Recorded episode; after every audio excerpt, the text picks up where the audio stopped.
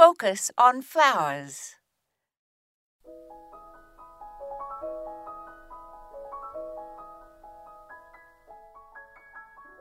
After the Romans left England in AD 410, but before the Norman invasion in 1066, the Anglo Saxons did not garden much, as they were too busy fighting.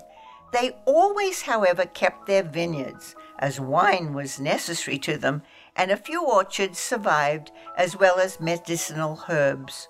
A scholar in King Alfred's court produced a medical text which mentioned native plants, including the radish. The Domesday Book mentions cottage gardens that grew root vegetables, herbs, oats, wheat, and barley.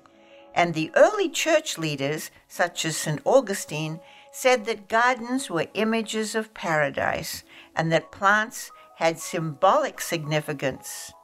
In AD 830, St. Benedict said gardening was appropriate manual labor for monks, and monasteries should have a psychic garden, kitchen garden, cellar garden, and an orchard and a private garden for monks of high office.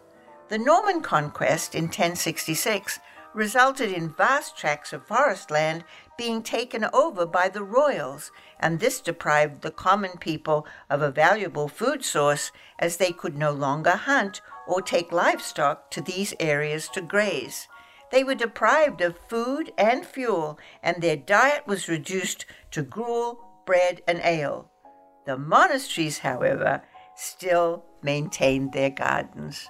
This is Moya Andrews, and today we focused on medieval gardens.